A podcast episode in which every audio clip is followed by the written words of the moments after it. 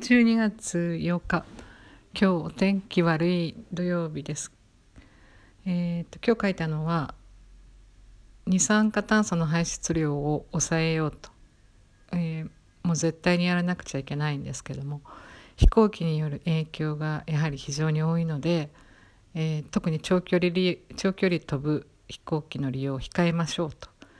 日本に頻繁に帰りたい私としてはとても辛い記事。を書いてます。